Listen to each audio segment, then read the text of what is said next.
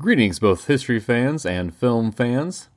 If you haven't already, follow us on Instagram at History and Film. It's a good way to know when new episodes drop or just see other interesting history or film tidbits. And if you have any other questions, comments, or concerns, feel free to email me at simmons at tracknerds.com. Enjoy the show.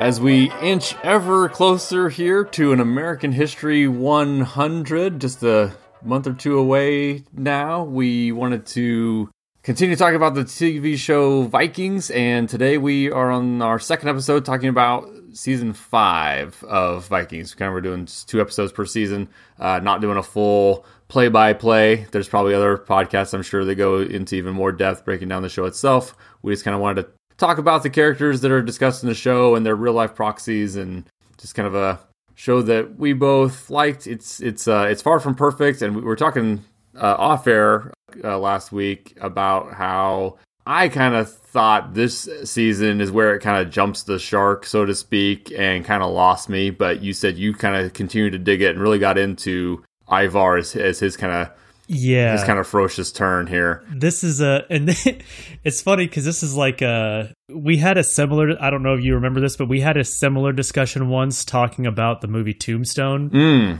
where i really like the doc Holliday like chewing the scenery overacting like over the top performance and you're like eh like i it's not not really your thing. And this is kind of the same thing where i really like the like the unhinged psychotic, over the top Ivar, and that was like one of the reasons why you didn't like this like season and a half. Uh, yes. Now I I do feel the need to clarify my Tombstone stance. Oh, okay. I do really like the movie Tombstone, but when I rewatched it uh, for the podcast, I realized that it is a guilty pleasure. So oh, okay. I thoroughly enjoy Val Kilmer in Tombstone. But I also agree with what you kind of said that I, I don't actually think it's a great performance, but I still like it. So that was minor clarification okay, that, that, I do actually do enjoy gotcha. Tombstone greatly, but I consider it a guilty right. pleasure now, whereas before I think I considered it actually good. I'm basically saying, right. eh, it's not. It's kind of like a Bill and Ted's. Like, eh, it's not really good, but I love it. So that's kind of where Tombstone has shifted to me. Whereas I, I disagree. I think it is actually really good. No, no, and, and I used to until I rewatched it. but anyway, yeah. So uh, similar sentiment here with Ivar, where the crazy eye, like screaming during battle, just super evil. I really like that, and I I think that it's it made this season and a half or two seasons just as like that's the thing that makes it as good as the first four seasons. Okay, okay. Whereas, yeah, I just kind of just thought it was it was too much, and I it didn't feel. I'd be curious to see how something like this would have played in the in the world of the ninth century in Scandinavia. With, and I get the idea that you can maybe think that a leader is literally a god on earth, maybe, but is that was even that specifically is kind of what felt shark jumpy to me is that he's now claiming to be a deity and they're not just immediately assassinating him and I get that you kind of respect his prowess in battle as a warrior and stuff and I and I do like the dynamic of the guy who can't walk who is on a war chariot, you know, wielding weapons. That was badass. Yeah. But and also like because he can't walk, he's forced to become like almost like a martial arts master with his little hatchets that he uses to crawl around. Yes. And like there's the one scene where he's, you know, is like killing everyone in that camp and he can't even stand up, but he's just kind of like rolling around and like chopping people's legs and stuff. Yes. And they can't do anything about it because he just has this very unique fighting style. And then also the fact that he can't walk makes him be a lot more cerebral when it comes to to fighting battles. So like the rest of the sons of Ragnar, like Bjorn and Ubbe and Hvitserk and Sigurd, are all about like shield wall and then just charge and and start chopping. Right. We just fight because we can fight. Whereas yes, Ivar right. does have to be more savvy, and and I and I do yeah. kind of like that dynamic. It's I just like I said I was a little put off by the performance that I think is over the top, and and uh, we'll get a little more into like what the show is kind of going into and some of the historical stuff here. But the other thing too is again we've we've talked about where I get annoyed when it always seems like it's physical and athletic things aren't right. Okay. So this guy who can't put any weight on his legs, has, but he's you know crazy strong arms. I'm fine with all that. War chariot, I'm fine with all that. The moment they get him like a brace and a crutch, he can now put 50% of his weight on his legs, and so unrealistic. Like it's just like he, he, he can't use his legs at all. Oh, but he, get a little, he gets a little brace and a crutch, and now he can walk almost normal Well- with a limp. Like so unrealistic. The- Drove me crazy the whole time. It's not those braces aren't like the little hinge joint knee braces you get after a knee surgery. It's like it's like a giant metal cage for his legs. Like I Uh-huh, don't e- they uh-huh. don't even bend. Oh, you're saying? Oh, you're saying the weight is being put on the metal? The weight is basically being put on his hips and down into the metal instead of on his legs. That- I that's ah. I, I don't know. That's the way that I because other if if that's not the case, then you're right. It's unbelievable. But that's the way that I was thinking of. Like it's basically just like a giant apparatus to keep his weight off of his legs. Okay, I would agree that that's a real life way that that contraption could work with someone with this condition. I don't buy that the show is doing that. Like it's, I, I Oh, think it's okay. they just basically like, hey, I think the actor was just tired of crawling. He's like, dude, give me something. I'll limp. and also too like it's it's not believable that someone who couldn't walk did all of the things that Ivar the Boneless actually did. Which, by the way, no one really knows why he was called. No, Ivar right, right. So It- like, yeah. the direction that the show went with, oh, he's Ivar the Boneless because he has these like severely crippled legs and like very brittle leg bones. Like that's one interpretation, but that might not have even like he might have just been a normal guy who was impotent or a normal guy who was hated and the word for hated in one language is like sounds a lot like the words for without bones in another language. Right. Although the show then does a good job of combining those two things of making him hated and not able to walk and impotent. And impotent, yeah. just yeah. he's just all of them. Right. Before we get uh, more in depth uh, in Ivar, we'll come back to Ivar here. Okay. Not that the order I have things here is super important. Again, like I said last time, I kind of uh, have forgotten the details of the of the show as far as the order that these things happen. I do want to first because he, I don't think he's worth spending too much time on. But at the end of season four, and then he's kind of throughout season five, we get uh, John Rhys. Is it John Rhys Davies, right? Or is it John Rhys? Yeah. Oh, no, no, John Rhys Meyers. John Rhys Davies is Gimli. Yeah. Yeah, yeah, Yeah. I, I always get them confused because the whole John Rhys thing. But yeah, uh, John Rhys Meyers is uh, Bishop Heahmund, who is an historical figure in that there was a guy named Bishop Heahmund who died in battle, yeah. but that's basically the extent. that's of- everything we know about. Yeah, that's yes. so.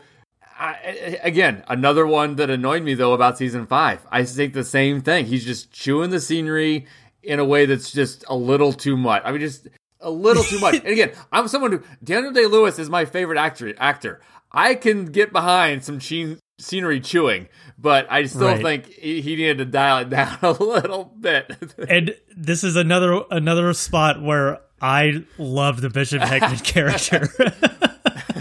I just loved his like just super devoted to just killing heathens. I thought that was like his that was his entire personality was like just being a bishop warrior for Jesus and just oh you're a heathen you're going to die even if it means kind of a spoiler alert, but even if it means fighting with other heathens, if that allows me to kill more heathens, then that's what I'm gonna do. Which he kind of does under duress. Like they like capture him and it's like fight with us or die. And he's like, all right, screw it. I'll justify it by just what you're saying. Yeah. that's that is kind of funny. That they're like either yeah, fight with us or die. And he's like, well, that's a funny coincidence that you say that because Jesus told me that I need to kill more heathens.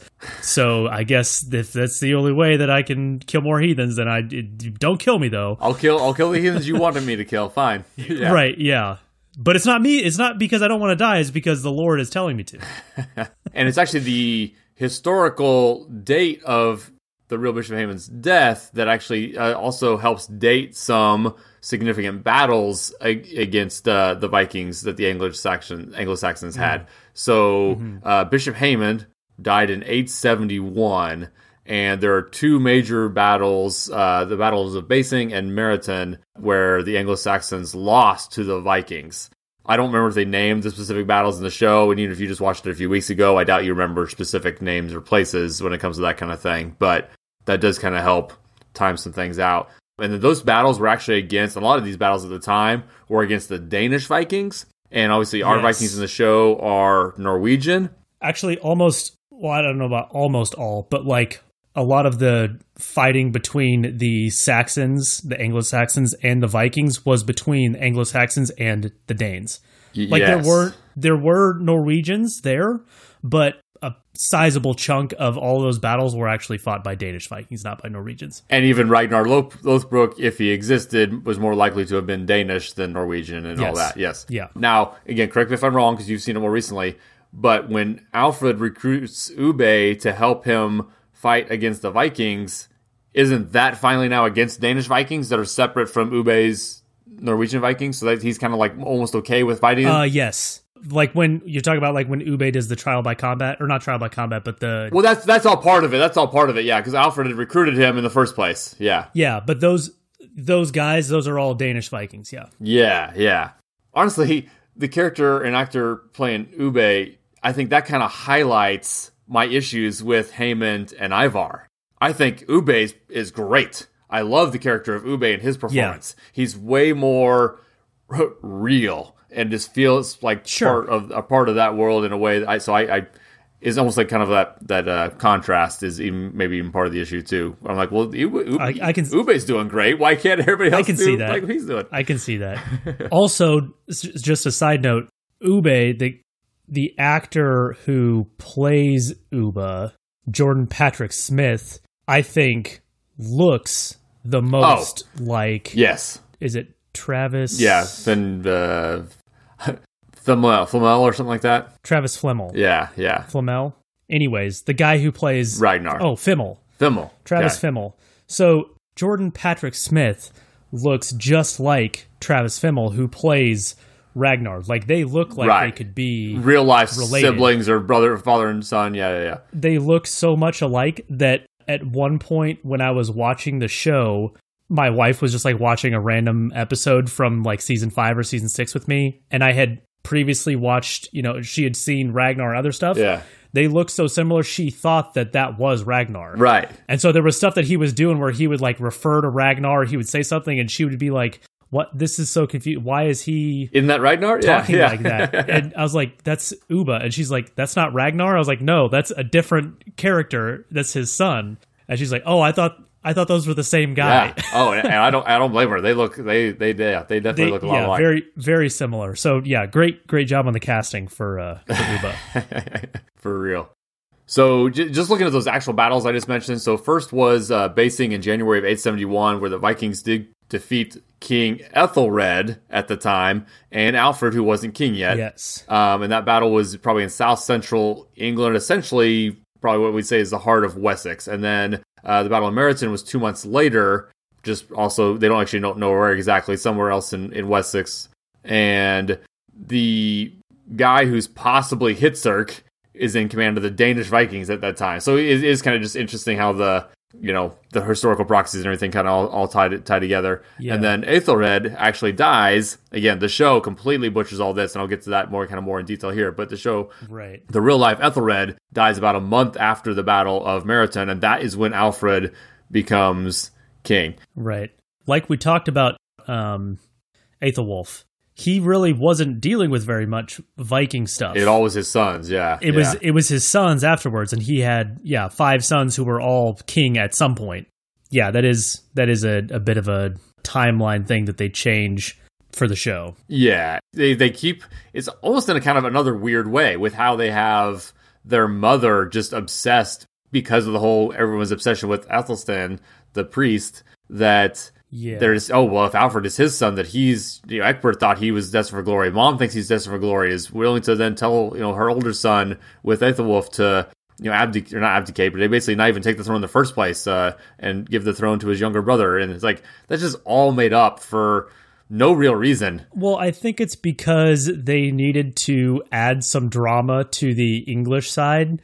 If you just have, oh, well, here's this guy who was just kind of like, didn't really do much. It was just kind of like a place Placeholder king, I gotcha. Yeah, okay. pretty religious guy and he liked his sons and he went on this pilgrimage because he was kind of bored during his when he was a king and then like his sons are each king for a little while but they all die pretty young and then alfred the great Like it's Okay, fair. you need to change some of that stuff because that that is not exciting to watch. Yeah, okay, that's probably fair. Um, so the real life uh, Ethelred actually had two sons when he died, but it was actually just kind of agreed upon that Alfred would be king next anyway. because they were they were so young, right? His sons. They were so young, and the whole the next son must be king rule wasn't as firmly entrenched yet, and Right. it was basically you, when you're fighting the Vikings, you needed stability, and having Yeah. a ten year old or, or whoever on the throne does not provide that stability. So everyone Right. was it was a seamless transition to Alfred, despite the fact that he had younger nephews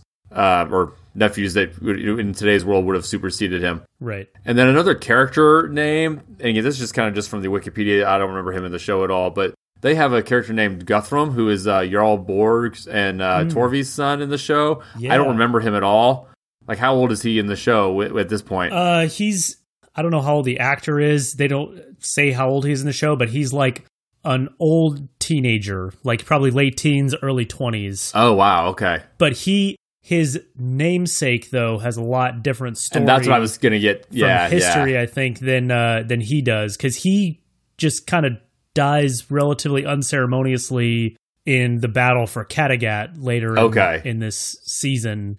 Yeah, so the historical Guthrum was actually like one of the Viking commanders around this time and during during these battles and raids and stuff. But and he's one when uh, and we'll, we'll get to get to it here too. When Alfred the Great finally gets his big victory over the Vikings, it's uh, the historical Guthrum who is forced to convert to Christianity is kind of part of that treaty and kind of just kind of goes back and is still in East Anglia there or whatever. But it's just weird that he's significant enough with Alfred's story that it's odd that they didn't really do that. The, the, the Wikipedia page kind of mentioned that they do a little bit of Hvitserk's uh, storyline in the show is maybe a little parallel to Guthrum. Yeah, because at the end of at the end of season six, basically at the at the very end of the series, when Alfred ends up being victorious, one of the things that we see is uh, basically being baptized and uh, converting to Christianity, and they give him he, he becomes a prince. He becomes Prince Ethelstan of Wessex. Oh, interesting. So I did. What's crazy is I, I season six I didn't watch that long ago. I, I, I did watch it, you know, just a few months ago. I didn't remember that. Yeah. Basically, they they basically had Guthrum. They kind of like named that character Guthrum as a nod to the real guy, but then killed him off. And then the stuff that he did, Hvitserk ends up doing. Gotcha. Yes. And so yeah. it's, it, it's another thing where it's like, yeah, that's probably how you know it. It didn't happen that way in history because the timeline is would have been so much longer that Hvitserk was probably long dead by that time. But you know, when you're writing the show, you can't just have this like random side character end up being this like big part of the Alfred the Great story. You have to have that be one of your main characters that you've been with through the whole show. Right. We've talked about before where real life isn't a realistic story. it's it, the, the suspension of disbelief. You're like, well, where'd this guy come from? You got to set that up. It's like, well, no, people stories aren't set up in real life. They just kind of Right. they just kind of happen. Okay, so I wanted to get I do not a super deep dive, nothing like what we did with our tournament or anything, but I wanted to just get a little bit of Alfred the Great. We've seen him kind of throughout the show. We we see we basically see him conceived in the show, right? And so Yeah. and th- this is kind of the season where he becomes king, kind of does a lot of stuff in his own right. In season six, he's more of an afterthought. I think he's just in a few episodes in season six. So I wanted to kind of spend some time here on the real Alfred the Great, just to kind of contrast that with the show. And he's played by uh My boy from Sing Street. I forget his name, but yeah, yeah, yeah. from Sing Street. yes, everybody, everybody needs to watch the movie Sing Street. It has nothing to do with this podcast, but it is one of my favorite and most underrated movies from the last decade. It shows big time range though for that actor that he's like the dorky little music kid in Sing Street and then Alfred the Great and Vikings. Yeah, yeah. So yeah, despite all of the historical issues with the show we've been talking about, it does look like they got the vibe or character of Alfred the Great pretty spot on. Not in like the historical details, but like his actual character. The real Alfred the Great was very educated and kind of this calm, cool, collected intellectual type. Dealing with the Vikings and always have to like concede and pay them off in a way that maybe looks makes him look not particularly strong, but then also ultimately being victorious over them. So like that is right. That's who Alfred the Great was. Yeah. So uh, he did call in the show. Again, you maybe can remind me here too. In the show, I'm pretty sure he is asking the priest to, hey, why don't we have mass in English so that people can understand it? Yeah, it's one of the things. I think it's right before he becomes king. I don't think he's king yet, but he takes a trip to Lindisfarne. Yes, yes. And meets one of the monks there, and he basically brings that up. He's like, "Hey, we or you should do your mass in English." And the guy's like, "No, that's not how we do mass in Latin because that's what the church says." And Alfred the Great is basically like, "I don't think God would mind one way or the other." And then he also is a big proponent of like translating books into English too. I don't think they really get into that that much in the show, but I'm pretty sure it's brought up at least once. But he's basically like, we need to make sure that the nobility aren't the only people that are getting any kind of an education. Like education and reading should be for everybody. And so that's all mostly true. So I don't think he ever tried to get them to change mass itself because I mean, shoot, they were doing Latin masses up to the 20th century. Yeah. But as far as general education, so even even most education was even in Latin at the time. So Alfred the Great did push right. to have regular books, probably not even the Bible yet, but like regular books and texts, well, maybe even the Bible. So not mass, but everything else. He did stress the importance of having education in English so the people could be more educated. Like that was something the yeah. actual Alfred the Great did. So what's interesting too is uh, the success of King Ecbert's line is impressive and kind of stands out at the time. So for 200 years before Egbert, a son had not succeeded a father as the king of the West Saxons. Oh wow! With the West Saxons basically being Wessex, but now you have yeah. from Egbert. I mean, that line now continues all the way to Queen Elizabeth II and her progeny. So right. King Egbert would be again. It was actually even hard to count this many. So I'm pretty sure King Egbert would be Queen Elizabeth's 35 times great grandfather. Oh, wow. But again, like we've talked about before, too, everyone of European descent is likely descended from King Egbert just because of the whole time and right. the common ancestor theory yeah. and all that. Yeah, uh, Alfred the Great was not obviously not born Alfred the Great. Alfred was born uh, in 848 or 849. The record's not 100% clear, but right around there. Uh, he was the youngest of six children of King Aethelwulf, who again we see that is his nominal father in the show, even though they have the whole Athelstan thing. He did likely visit the Pope as a child, as we've talked about a few times. But something on the way back from Rome that we have not discussed that I thought was cool and ties into the show is they spent some time at the court of Charles the Bald in France. No, we did talk about that. That's where Ethelwulf meets his second wife. Oh man. Okay, I guess I forgot that. So man, I built that up and uh, completely forgot that you must have already mentioned that, and I was up and down. Apologies. Anyway, so I didn't think that was cool. It's still cool. Um, it is cool, yeah. so I think it's actually only three of his brothers ruled before him. I think one of his brothers uh, died before their father. Oh, okay. Three of his brothers ruled before him over the course of about 16 years, basically five years of uh, Aethelbald, who actually usurped their father and then married their yeah. stepmother when they died, which we did kind of mention that part of it. Uh, not the usurping part, but we did mm-hmm. mention that she married uh, both the, the father and the son. He died after about five years. Then came Aethelbert, who ruled for another five years, and then Aethelred, who we do see in the show. Uh, but of course, he didn't concede to Alfred. He just ruled for six years and then died. Alfred married Elwith of Mercia in 868, and that is the name of his wife in the show. Of course, they have him have her like sleep with Bjorn and stuff because she's not really. Yeah. And Alfred, that's all just kind of made up uh, for the show, of course. Um, he became king in 871, right in the middle of the fighting of the Great Heathen Army. Like we said, it was those battles they had lost. His brother dies. He's now king in 871. Um, he spends years of just having to pay them off to keep them from, you know, the, the Vikings are just kicking their butts and they just kind of have to constantly concede, concede, concede. And then in 878, Alfred finally scores uh, the major victory at the Battle of Edington. The, again, the simple version, it sounds like he just finally got enough troops together to outnumber the Vikings and just uh, get them to submit. They kind of had them trapped in a uh, fortified position and starve them out.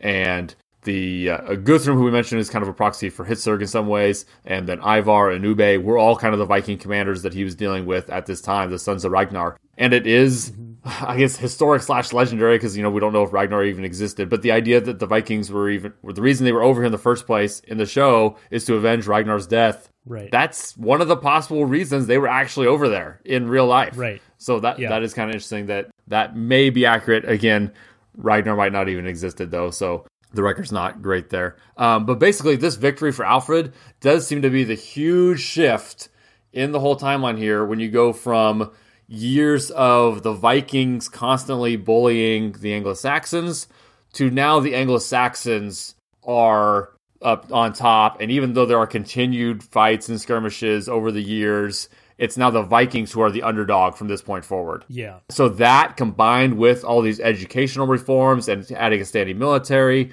trying to play around with adding a navy, lots of legal reforms, I think all of that is what combines to give you Alfred the Great. Yeah, and that's that's something that uh, is interesting. Is that at that time a standing army, like a permanent standing army, wasn't really a thing, and so Alfred was like, "Hey, out of all of these guys that we have, you know, that we can call up to be soldiers, why don't we have like half of them?" At any given time, be already standing up as soldiers. Yes, that was huge, right? So half could keep farming because these guys are all farmers, right? Right. And that's something that today we think of as like, well, duh, like you need to have a military. But at that time, like your military was just all of the farmers that you would call up to get a pick up their sword and then come fight for Right. you. So then, so then the fields are left behind to the women and the children, and then all the all the men are fighting and dying, and then they go back to Yeah. farming completely, and then you got to Right. call them all back again. Yeah. So instead of having yeah, Yeah. basically it's basically set up a rotation. and it was like a they even talk about that in the show it was like a big deal just to call up your military like it would be this like big time consuming expensive thing where you would have to like notify all these people and then have them all transported and then outfit them and train them and it was like this big deal anytime and it took a long time anytime Right. you wanted to go fight somebody And Vikings are known for speed, so you don't have that kind of time. right so why don't we have like just a few guys always on like always on alert and like always suited up and ready to go just in case Yeah. Yeah. And so that was yeah, that was kind of cool. And wasn't there there was something too where he had like I remember this vaguely from episode 1 of Rex Factor, which was on Alfred the Great. But there was some where he set up like a system of these like river forts that were also Yes. then like like towns and like economic centers.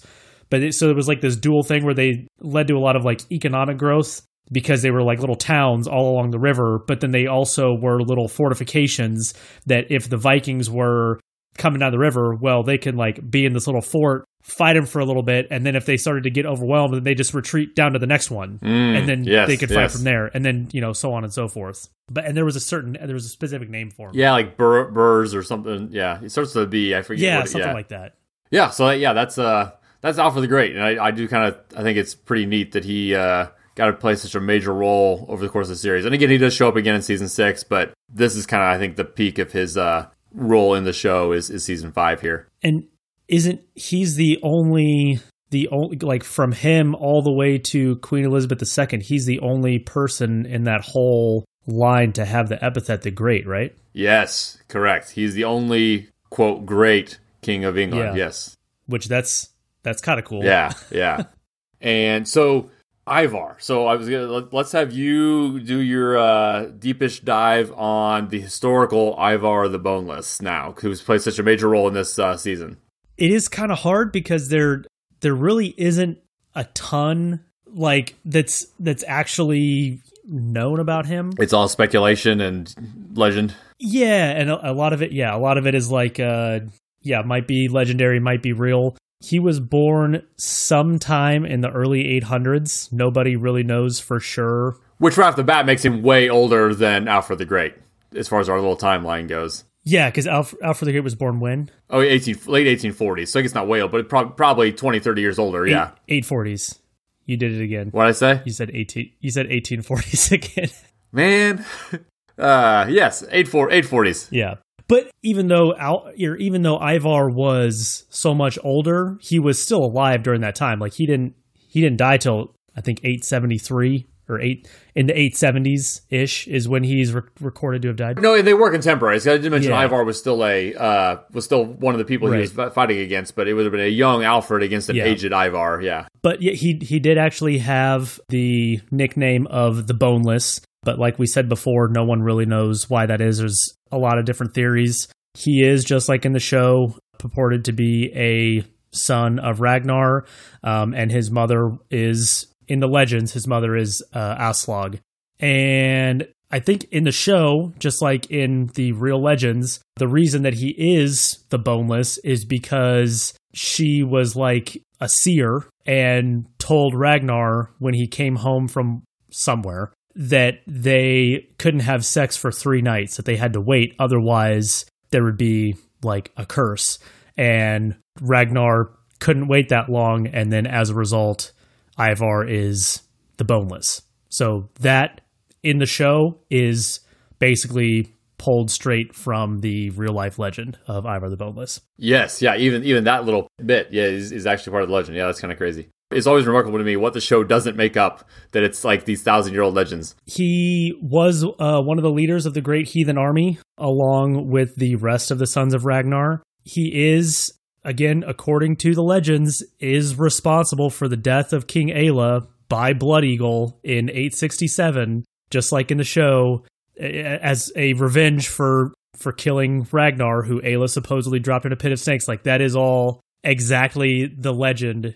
Right. Well, there's there's almost a really good chance Ragnar existed. The reason he's a legend is we just don't have a good record we can actually point to. Yeah. We just have stories and no actual proof. Right. And the reason that we know that Ivar exists is because he exists in like English records and stuff. right. It's not just the uh, the Viking sagas that mention him. It's also the uh, yeah the English uh, records at the time talk about Ivar and all the sons of Ragnar and the Great Heathen Army and all that stuff. Right. So during the the time of the Great Heathen Army, Ivar was actually not involved in the fighting in Wessex at all, though.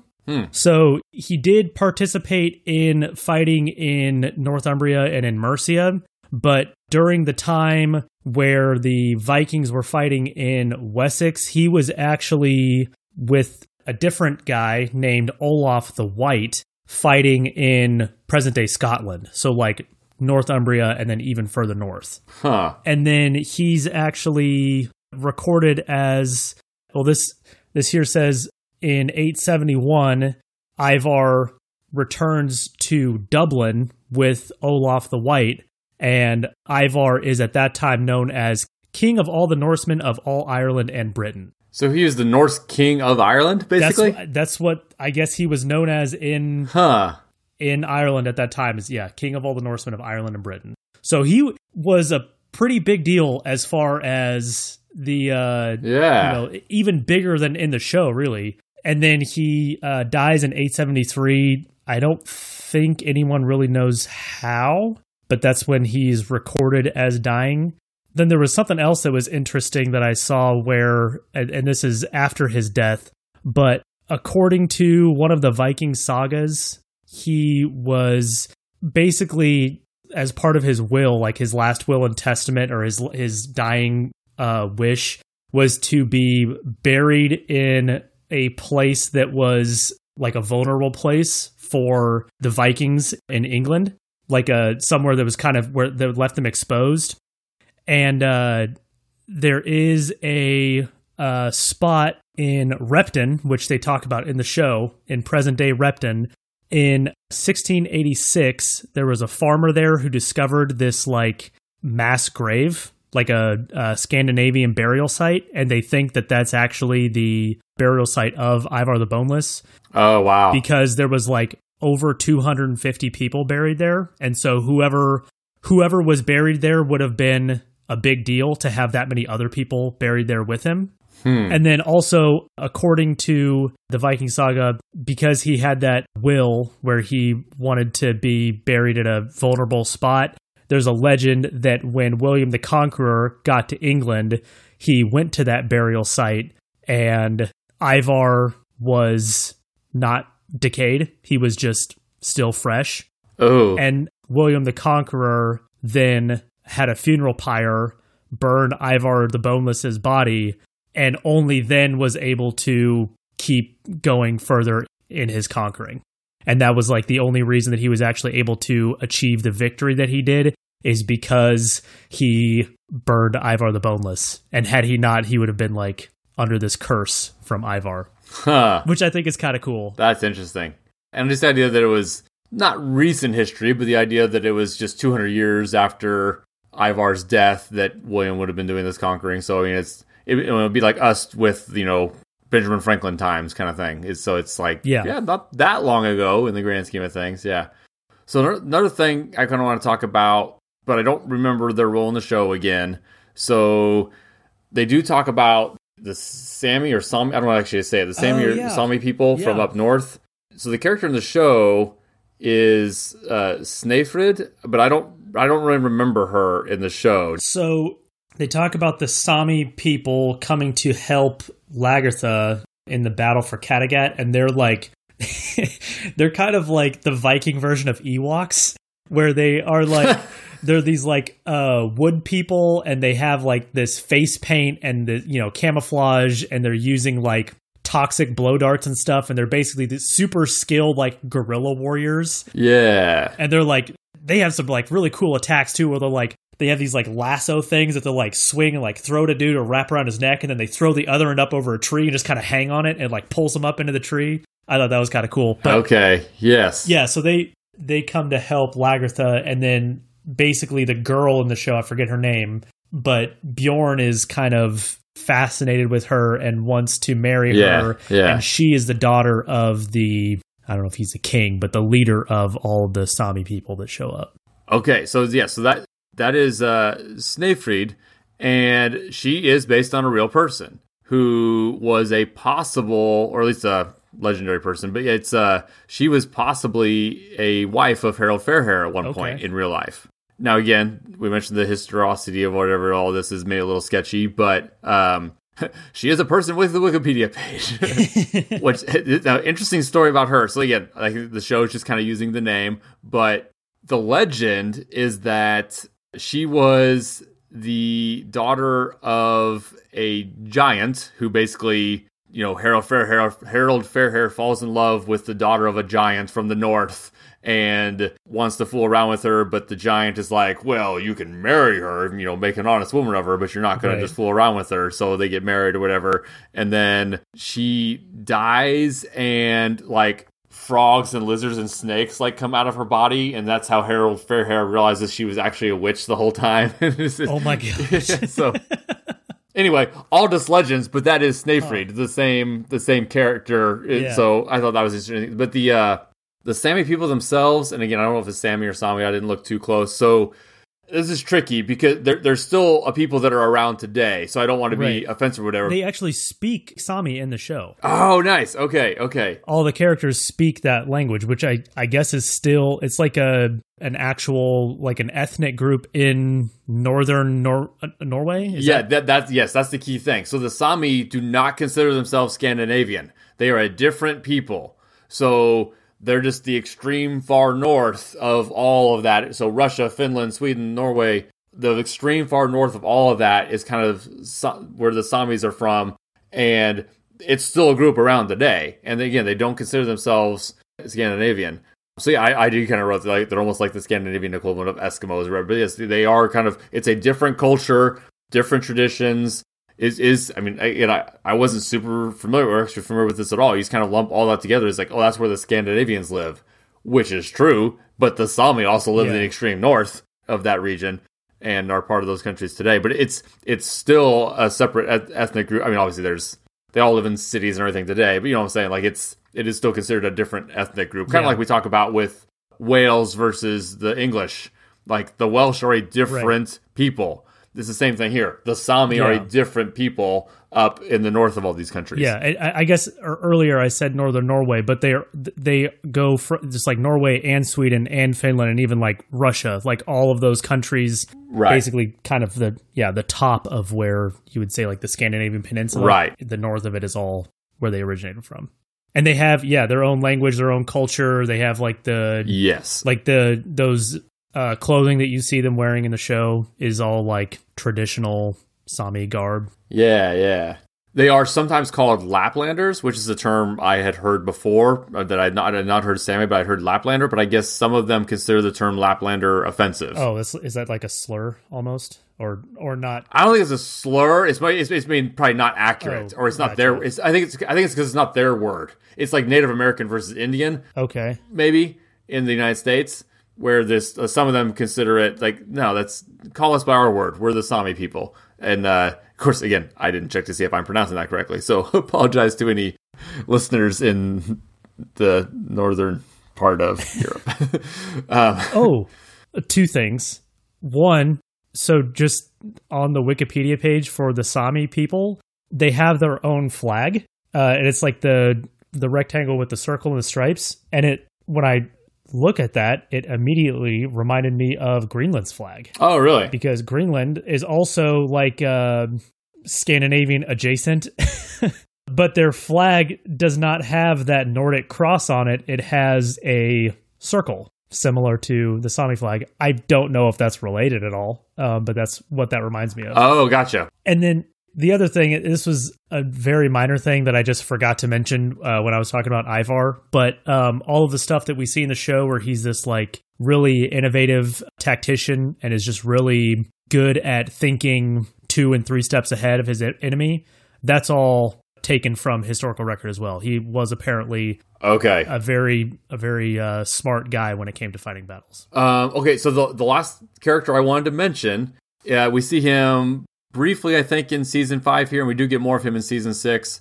And uh, it's Olaf the Stout, King Olaf the Stout. So he's kind of the big guy with like the he has like the gauges in his ears, even it looks like, even though it's back then. So uh, and he kind of betrays, and you don't have to remind me how he is introduced in season five here, but I'm pretty sure like Ivar goes and gets help from him at some point. He basically betrays Ivar, but then also agrees to help him against uh, King Harold. Maybe I'm trying to remember how he plays in season five. Ivar sends Hvitserk to basically recruit Olaf. Oh, that's right. Ivar sends Hvitserk, and then he basically captures Hvitserk, and then then says, "Okay, I'll help you." Yeah, yeah, yeah, yeah. yeah, yeah. So Hvitserk shows up and says, Ivar sent me to recruit you, but I don't want to recruit you to help Ivar. I want to recruit you to help me fight Ivar. There it is. Yeah, yeah. Because it's at that same time that Bjorn and Harold make their little alliance that they're going to go fight okay, yes, Ivar because he basically turns into like Viking Hitler yes, where he's like i'm a god and uh, he has his like secret police that are going around and just like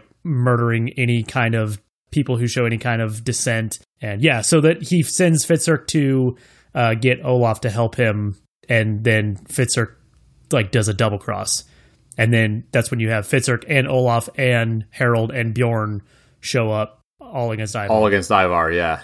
So the reason I want to mention Olaf real quick here at the end of season five is uh, one, he is based on a real king of Norway, but much later. Like he lived from like 995 to 1030. oh really So, and it's possible he's a three-time great grandson of Harold Fairhair. so that's that's funny because in the show he's danish oh, yeah. So you have all of these all of these uh, Vikings that are supposed that were probably Danish in real life being portrayed as Norwegian, and then you have this king of Norway who's being is the king of the Danes.